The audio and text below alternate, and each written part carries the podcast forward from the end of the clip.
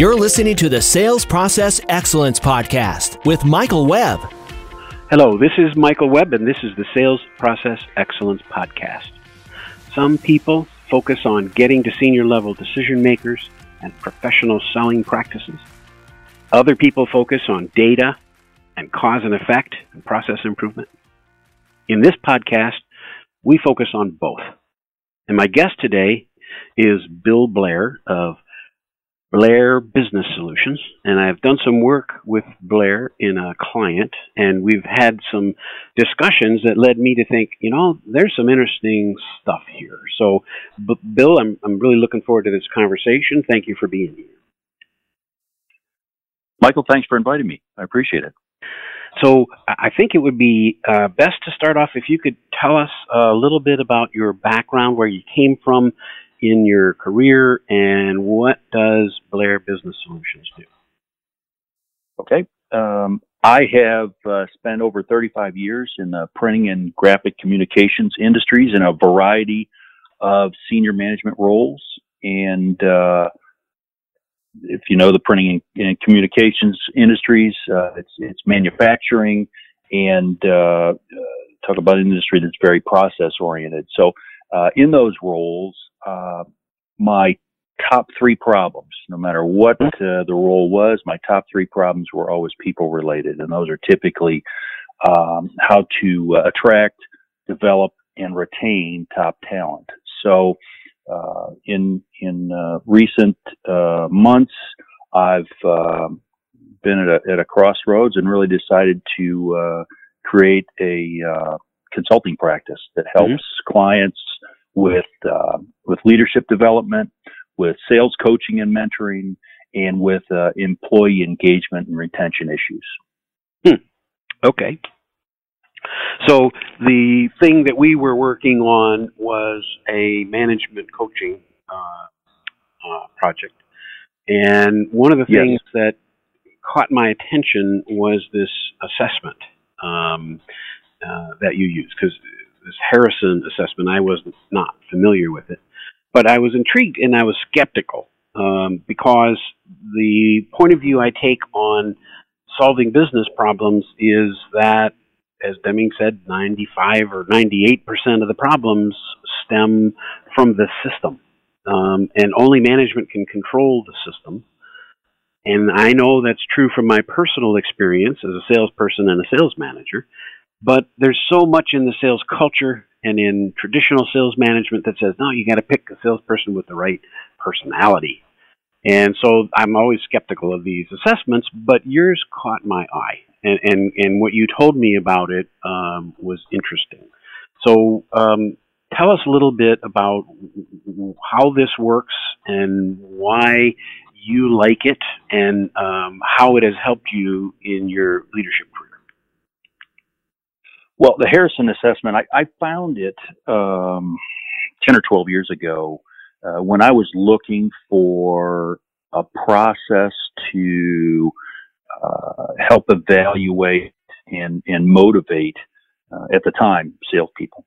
And, and so uh, what really uh, differentiates the Harrison is that it, uh, unlike some of the quote unquote personality assessments out there, it assesses uh, behavior.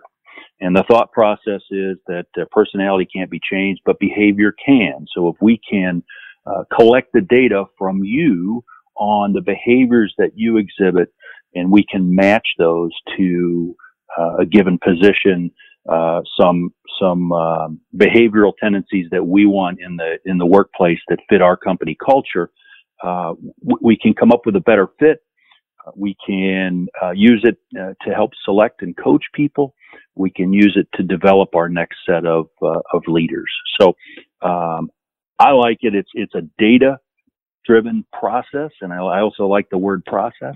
If you think about uh, my background in manufacturing, in particular, we had a process for almost everything, but we didn't necessarily have processes for how we hired and developed people and uh, that's what I really like about the uh, the Harrison. It, it, works with data that we collect from the individual, and uh, it, it, becomes a personal awareness journey for them. and uh, then we can drive uh, development and coaching uh, from that data. All right. So the a lot of times in ass- assessments uh, where you're trying to uh, select the right kind of salespeople, my impression at least is that they're looking for the salesperson who, you know, has the right personality traits, the right, you know, they're willing to put up with a thousand doors slammed in their face, and doesn't matter. They just keep on doing it, you know. Um, and and, and as if those are the key things that are going to make a salesperson um, successful. Um, what were the what were the traits uh, or the behaviors that you were looking for in salespeople, and how did the assessment um, help you find them? Well, great question. You know, one of the the first times I used the Harrison, uh, I was looking to expand the sales force in in uh, trying to figure that that very question out. So um, I had three salespeople that I thought, well, didn't think I knew were top performers. No matter what the economy was, no matter what they were selling, they always seemed to come out on top. But looking at them personally, kind of from the outside, you would say there's they have nothing in common. They they uh, uh, are very different personalities in this case. They had very different selling styles, but maybe uh, there were behaviors that they exhibited that um, allowed them to be successful regardless of of their outward personality. And, and hmm. so I, I, I used the Harrison, gave the assessment to the three of them, and then compared their their reports and their data. And uh, what I found is, yes, there there were uh, quite a bit of differences in in some of their outlying uh, behaviors, but they had several things in common. Um, they were uh, outgoing. Of course, the, some of these are are uh, you know, intuitively we, we think, all right, th- th- this is what a salesperson has to have, but it confirmed some things and, and, uh, then, um, reinforced others. So, so, uh, outgoing, they have a very high, uh, behavior towards persistence. Um, no matter how many doors are slammed in their face, uh, they, they keep rolling. They have, um, a fairly large ego. Uh, so when they hear no, um, it, it, doesn't really affect them. Um, they're um, organized. Uh, we tend to think of some salespeople as not being as organized as, as they should be, but uh, the high performers that I've worked with are all organized. Um, they um, work very well independently. They're highly motivated to improve themselves. Um, you know, they're they're typically um, doing a lot on the side of reading and uh, self development because they want to improve uh, not just their performance but themselves uh, individually. And that's just a handful of things that those folks, those three that I I uh, assessed, all had in common. And um, some of those again are intuitive, some are not. But uh, so the Harrison told you that they were they had lots of reading on going on the side, and that they. No, great, great question. The Harrison has a uh, uh, a, behavior that is is desire for self improvement, basically, and um, it it uh, it gives that a score, and it says, you know, uh, this person's desire for for uh, self improvement is is on a scale of of, of uh, one to ten is a high number, you know, seven, eight, nine, or 10. Mm-hmm. And so they're, they are going to figure out uh, how to improve their performance on their own. Do you ever wonder why um, some salespeople, regardless of, of what they're selling or what the economy is or what the size of their uh, territory is or account base, they always seem to do well. Why is that? Well, they're always, you know, an old term sharpening the saw. They're always trying to improve themselves. They're always looking for ways to persevere to um, get a win. But is and, that is that um, unique to salespeople? I mean, I would think anybody no. who has that trait would be a better employee than someone who doesn't. So it's not a sales trait. That's that's a good observation. It's very true, particularly in management. Uh, someone that uh, is is highly interested and highly self motivated um, is a is a much better employee. I've found. Um, well, and I'm uh, the other trait that's so often um, mentioned is you know the the stick to itiveness, the willing to overcome resistance, and right. Um, I'm recalling a time in my career where I was working for a company and um, you know their products had fallen behind the market. And they you know they weren't really keeping up. Um, and but it was an interesting work and I liked um, the industry and I wanted to learn how to do it and so I stuck with it. Most of the other salespeople didn't. There was lots of turnover. Um, right. and and so I was kind of um, bullheadedly, you know, believing that I could make a success of it, and, and for like four years, five years, and I never really never made any money there. Um, and the other co- people who were there either had big accounts, and so they were getting commission off of that. It, it just wasn't. It was. I would have been better off to try something different, right? Um, right. And and I had it's it's common for sales managers, particularly with young salespeople. This is a long time ago. Um, you know, Mr. Salesperson, young pup, you're responsible. It's up to you. You make the calls. And if you get too much time spent on closing your deals, you're not going to fill your sales funnel up. So you've got to manage yourself and manage your time. And to a degree, that's all true. Yes. But after a while, when you're working 60 hours a week and you are competent and you're one of the best ones in the office and things aren't going so well um, for anybody, it makes sense to pick up and stop, right? You see what I'm saying? Yes. Yes. I don't think that well, intuitiveness is necessarily, I mean, it is to an extent, but I don't know. I would just be curious about your comments. No, I think it's it's you know there are some keys to to and we're we're talking about salespeople right now, successful salespeople, and and uh, you know we haven't necessarily talked about the sales process yet, but but let, us assume there is no process like like a lot of companies mm-hmm. today. Mm-hmm. Right. Um, you know those uh, attributes of organization, time management, self starter, self motivated, uh, perseverance are are very important because that's all you really have. And and so if you layer on a a, a uh, definable sales process, um, it doesn't diminish those things. Um, it, it probably adds to. And so I would say that same salesperson that's banging their head on the wall making those calls because they are per, you know persevering uh, becomes more effective with the sales process. Yes, I agree with that. Uh, Which is the, the, the, that's what the kind of the key point is. I, it's better to spend some energy trying to figure out how to do things in a manner that makes it easier to succeed than it right. is continuing to do the same thing over and over and over again. So if you look at the Harrison, in in, in uh, you know, I used it first to to uh, try and figure out why those salespeople were successful and then think about uh, an assessment that gives you the ability to predict how people will behave.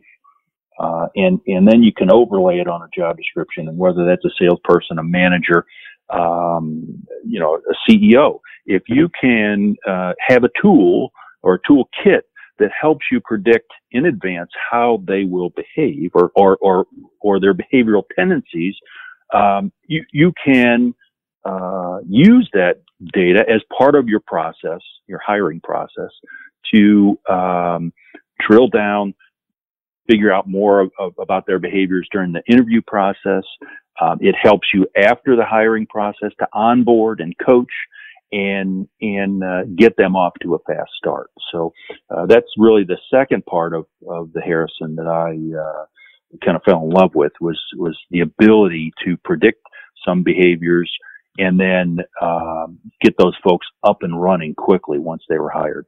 Uh, I do have to say that Harrison, you know, as as uh, in the hiring process, there's typically three three parts of the hiring process: the interview, which is very important. First, there's eligibility. Uh, do they have the qualifications, education, experience that we want? um, mm-hmm. as a minimum. And then the Harrison really really talks about uh, the data collected uh, shows suitability. In other words, do they exhibit the behaviors that will make them successful in this this position? So. Um, I once uh, did some work uh, with a, uh, another consultant, and one of the really he's a really smart guy, and one of the clever and valuable uh, insights uh, he had about salespeople was that that a lot of companies want to they're looking to hire um, somebody, and there's plenty of salespeople out there who feel this way that you know hire me and I'll prove how good I am, right? Mm-hmm. And mm-hmm. what companies really ought to be looking for is someone who will improve how good they are, and that's a this seems subtle, but that's a big difference. And and he thought, you know, if there was an assessment and it would allow managers to hire this kind of salesperson, then everything would get better. And I was like, mm, hang on a minute. if you suppose you did that and you start bringing in people with a higher potential and, and a higher desire to improve themselves, but if the management of the company isn't really looking for that or planning to reward that or doesn't have any, you know, uh, if it's still going to be running in an old fashioned mindset, that's not going to solve your problem. If anything, it'll increase your problem. Would you agree with that? I, I agree with that. You know, so much of it then becomes company culture, right? And and uh, uh, does the person we're hiring, salesperson or not, uh, do they they fit the culture? Um, you know, easier. I think it's easier to choose a person that fits the culture than change the culture to fit uh, a, a, single person. Now, yeah. um, that may be a whole different discussion, but but uh, one of the things we're looking to do is help people get that fit that's so necessary in the hiring process. Um, you know, we're all excited to to to interview, to have a job offer but what does the fit look like? How can we uh, determine that if it, that it's a good fit for the company and a good fit for the person? Uh, because the person being hired is going to be happier and therefore do uh, do a, a, better job for us. Does um, the Harrison have any like tweaks in it or, or overlays in it that reflect the kind of culture the company is that they'd be hired into? Well, uh, uh, what you can do is uh, with, with, the Harrison. Um, let's just pick job descriptions. There's 6,500 uh, job descriptions in the database that were developed over time, but you can take any one of those and uh, adjust it to fit your company culture. And what you really do is you put a preference or an order, uh, a, a numerical weight on behaviors that fit the type of person you're looking for, the type of, of job. And so, in the same way, um, these are our company values. These are our, this is our culture. We mm-hmm. value X, Y, and Z. Uh, if you weight those uh, higher in the search process, uh, absolutely, it will show. Interesting. Uh, interesting. So I was I uh, did some work this week um, with uh, some executives in a organiza- large organization, um, and especially in the beginning of the workshop, you know, a lot of the people were saying, you know, so tell us what we're supposed to do. Tell us the, you know, the best practices that will help us increase our sales. That's not what I was there to do, right? Because right. you can tell them. Everybody likes to read about all these cool ideas and all this neat stuff that might be working in some other company. Um, but I told them I had never heard of an instance where a best practice was successfully imported to a, a, an organization. And after my workshop was finished, um, I would guess it was a pretty good workshop. I guess about half of the people they sort of, uh, you know, they had this idea. Uh, they realized what I was really trying to get them to understand and why that kind of an approach doesn't work. But there was a good you know minority, maybe 30, 40 percent of the uh, audience that they just hadn't thought it through far enough yet, and they didn't get it. Um, and their culture was still, you know, we just need to give us the five best things we should go do, and we'll go implement it. Right. And then they'll forget right. about it in three months, and they'll be doing something else. Right. Right. Right. Well, particular problem in the in the printing and graphic arts industry is that uh, for the longest time we uh, would go out and and hire our competitor's top salesperson because they were successful uh, yeah. and and and uh, had a book of business that uh, they could move. Uh, they had had client relationships, and they would come to us, and everything would be would be wonderful. Well, um, the the recession came along, and uh, we were still trying it, and it was a risky time for for for buyers and uh, for print buyers, and so we would poach these salespeople, and rather than seventy five percent of their accounts coming along, uh, twenty five percent of their accounts might yeah. come, and um, what we found out in the process is compound the, the, issue. These people had built this business over time and really kind of forgotten how to how to sell.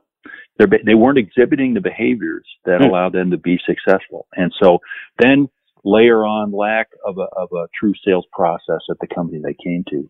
And, uh, you know, it was kind of the double whammy. So, so uh, a lot of companies in in the print and graphics industry are, are really looking at are, how do we find our next generation of salespeople? What behaviors do they need to exhibit to be successful within our process?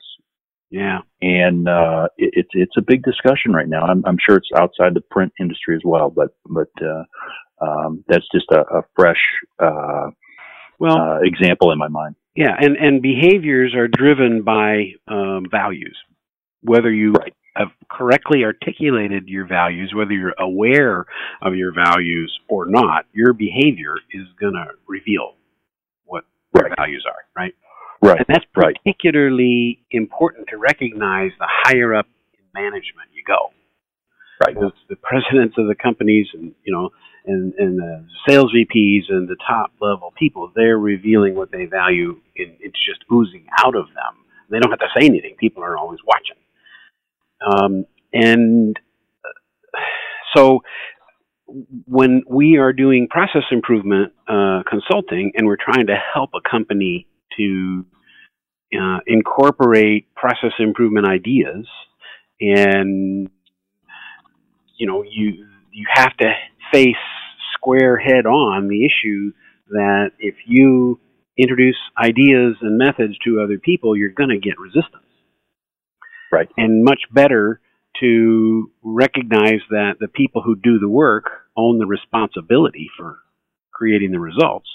You need to expect them to improve. You need to expect them to give you their ideas of what could be improved. And you can challenge their thinking, right? but you have to let them learn.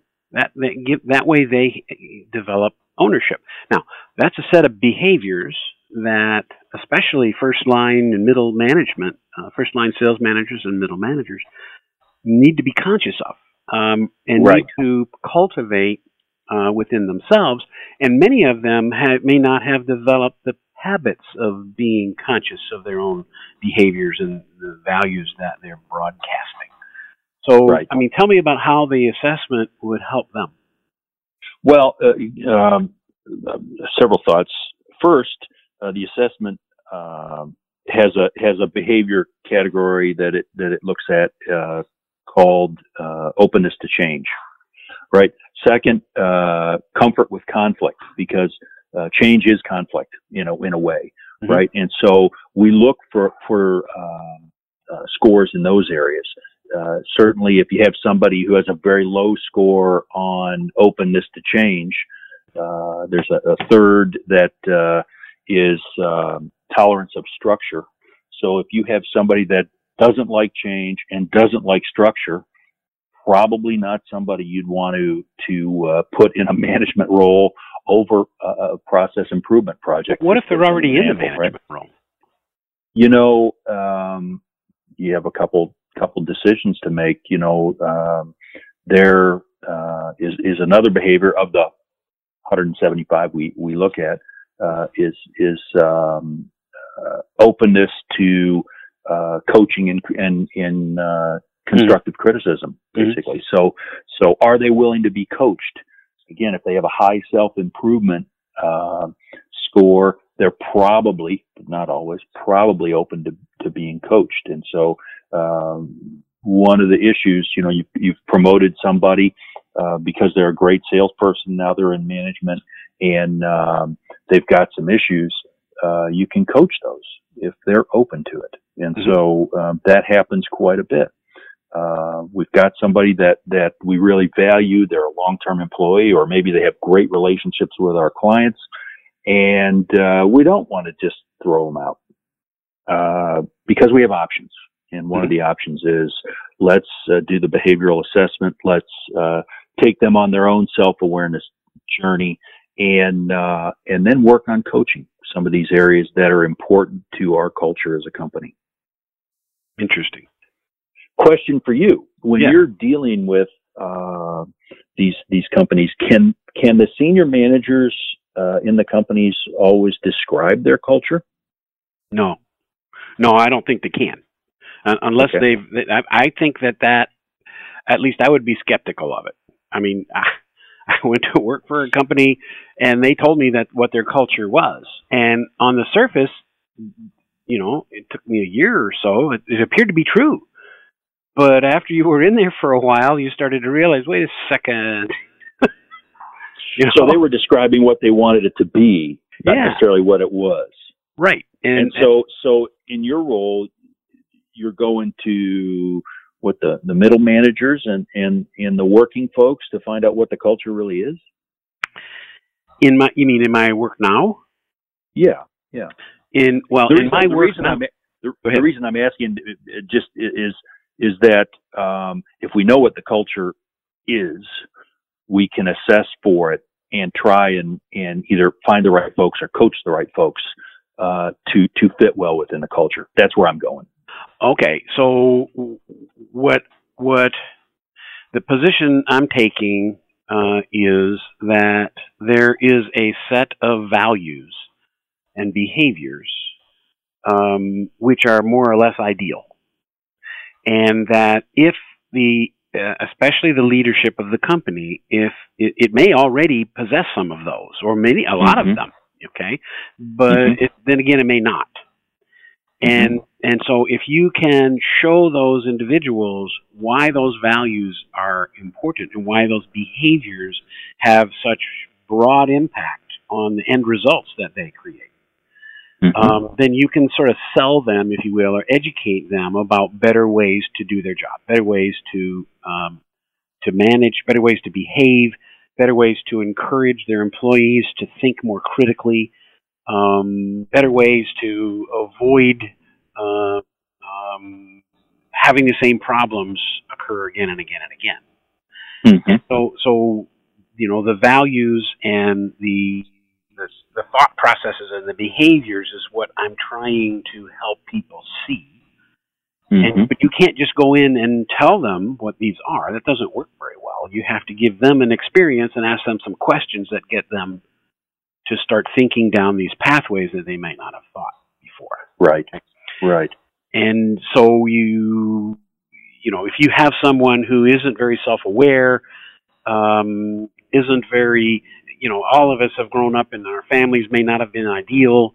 Um, and it, that's what life is about is like learning what is good and what is not good and what new possibilities are and having a better perspective and more empathy for other people and better able to communicate and and it all has to take place in the context of uh, the kind of work that you as an individual enjoy and want to do and what you want to do with your life so you got to help people to work through all that stuff um, that was the reason I was intrigued to chat with you because um, as I'm working with clients, uh, what I'm bringing is these exercises and ways of doing things. I collaborate with them, but it struck me as potentially quite valuable to also offer the client this x-ray into what the, their current behaviors or preferences and therefore their values might be because it gives them a contrast. They say, hmm, you're right, I do have that uh, attitude, and that does contrast with what I think I ought to do, you're helping them to realize and, and perhaps to improve themselves you know, more readily. Perhaps that's what I was thinking. Right, and, and a lot's been written re- recently about uh, emotional intelligence and how important that is, particularly for managers. Uh, mm-hmm. I would argue for salespeople too, but uh, you know, and the, one of the first principles of of, of uh, emotional intelligence is knowing oneself, and then being able to uh, control yourself and your emotions particularly in the workplace. Uh, some days it's it's more difficult than others in the workplace, but uh, mm-hmm. it, you know, self awareness is a huge part of emotional intelligence and and and being a uh, a thoughtful, insightful, and effective manager. Yeah. Um, in my years as a sales trainer and a field sales coach, we would ride shotgun with the salespeople who had been in our classroom and help them make sales calls, live sales calls um, on their customers, and then we'd get out in the car and debrief. And and a reason that sales training is a little different than a lot of other kinds of training is that issue of self awareness. Often salespeople need another person to help them reflect on their own behaviors and how it was perceived by the, the client or the prospect, right? And right. whether it was effective or not. And so you're, I'm guessing that in the work that you do in coaching executives, it's a similar thing. Is that right? It is. And, and, uh, uh, you know, we all have a view of ourselves, uh, from the inside out, as it were. Uh, I've, I've given the assessment, the Harrison assessment to hundreds or more people. And, uh, have have never had one person come back and say that's not me. Um, so it confirms some things you know about yourself. It also points out some behaviors, um, and particularly behaviors that that uh, under stress can change, and and uh, makes you aware of them. We can talk about the effect on you and the effect on others uh, of those behaviors, and then it's really uh, again, since it's not personality, which you know, depending on on the debate, uh, can't really be changed after you're a, a young young person, six or seven. But if it's a behavior, you can uh, choose to uh, allow it to, to continue. You can change it. You can feel it coming and make adjustments or not. And uh, that that knowledge is all very powerful uh, again, in, in view of the workplace, in view of your personal life, mm-hmm. in view of emotional intelligence. Well, that's really cool. It, it's a it's a fascinating topic. I hope that we get to work together in uh, some uh, uh additional clients where we can uh, sort of see how this uh, one-two punch, if you will, the the X-ray, you know, that tells people a little more about what's going on in their own mind and the uh, I don't know the, the, the power tools of these uh, you know rational principles that that are that are authentically based on evidence and data and you know the north star about what's really good for us and what's really good for our organizations and stuff the two of yep. them together um, um, if we can help other people to appreciate and adopt it, um, I think that's a that's a really powerful thing. Yeah. One one last uh, thought is that uh, this technology also works with teams, and so you can assess a team together, and you think about the behaviors of each team member and how they mesh, and what you need to compensate for, and how you need to behave as a team. So uh, again, it's another use for the tool we think about it in uh, terms of individuals, but it mm-hmm. also works in a team environment as well. Fascinating. Cool. All right. Well, we should do this again sometime. I really uh, appreciate your time and your expertise here. Thank you, Michael. I really appreciate it. And if someone would like to know more about what you do and know more about, uh, you know, just to get a hold of you, how would they do that? You know, uh, best places is, is uh, by phone. My number 678 575 6306. Please feel free to call me. I'd love to talk to you if uh, if you have issues relating to uh, uh, the people side of your business. Super. Uh, all right. Well, thank you very much. We will do this again and um, uh, take care of yourself. Thanks very much, Michael. I appreciate it. The Sales Process Excellence Podcast is sponsored by Sales Performance Consultants. Discover how to improve your B2B sales with systems thinking at salesperformance.com.